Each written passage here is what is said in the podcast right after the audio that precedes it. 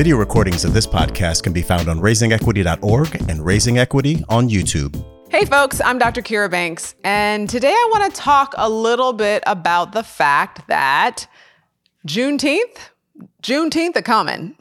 Juneteenth is just around the corner, almost a month from now, and I'm already seeing some patterns and getting some calls. I just, I, I need to do a little bit of a P S A.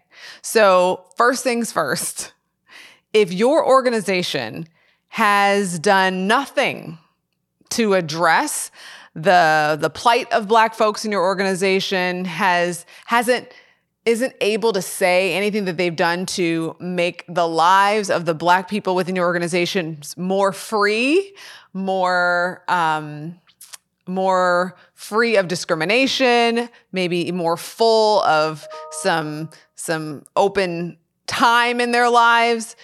Just don't, don't, don't celebrate loudly because Juneteenth is all about freedom, right? So if you understand the history of Juneteenth, you know that you have to equate celebrating Juneteenth with freeing Black folks, which takes me to two, right? So if you don't know the history of Juneteenth, don't just ask the Black folks in your life, do your own history, do your own research. If we know the Emancipation Proclamation was eighteen sixty-three, right? People often say Lincoln freed the slaves. He didn't free the slaves. He freed the slaves in Confederate states. Why? Because strategically, that makes sense to win the war, right? And so he does that with the Emancipation Proclamation.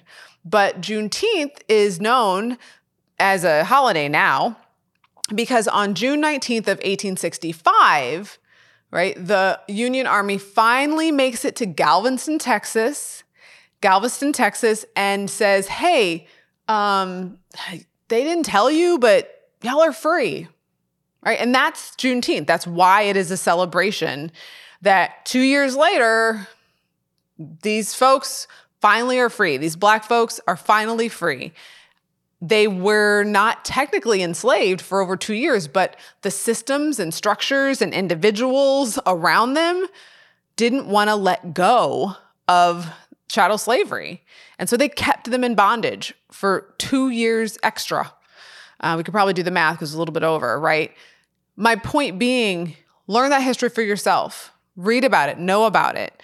To burden the Black person next to you to teach you about Juneteenth is in direct opposition to the the what we should be celebrating, the spirit of Juneteenth, that we're celebrating their freedom, but in celebrating their freedom, we're also acknowledging the hold that white supremacy, chattel slavery had on our country and had on the Confederacy.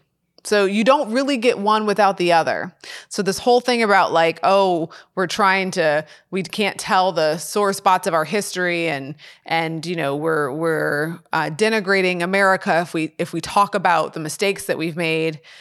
We really have to do the both and. We don't get to celebrate Juneteenth without also acknowledging the pain, which takes me to my last point. Don't pe- don't be performative about Juneteenth. Um, that you need to really be able to hold that both and.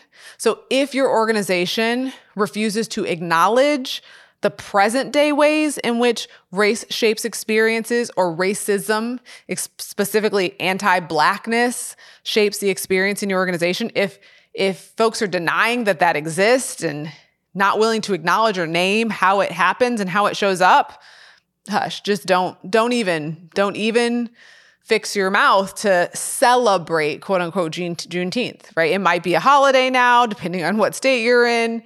You might get it off. But as an organization, you need to be very mindful of how you approach the holiday. And this is why some people were, were really frustrated when it became a federal holiday, because they were worried that it would just become performative.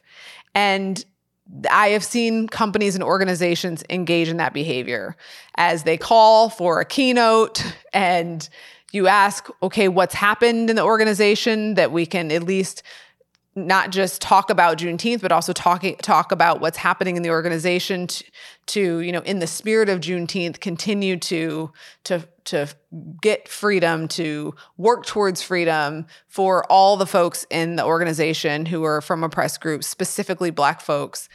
And they can't tell me anything. That, in some ways, can be more offensive than not having a keynote on Juneteenth. So I want to be clear that you should be thoughtful about how you approach the holiday and not be surprised that Black people in the organization have questions or frustrations if you haven't approached the holiday with some thought. So what did I say? One, you know, make sure you've done something. And if you haven't, be careful not to be performative and know the history. I hope that's helpful to someone, especially as I am hearing folks scramble to figure out their Juneteenth programming.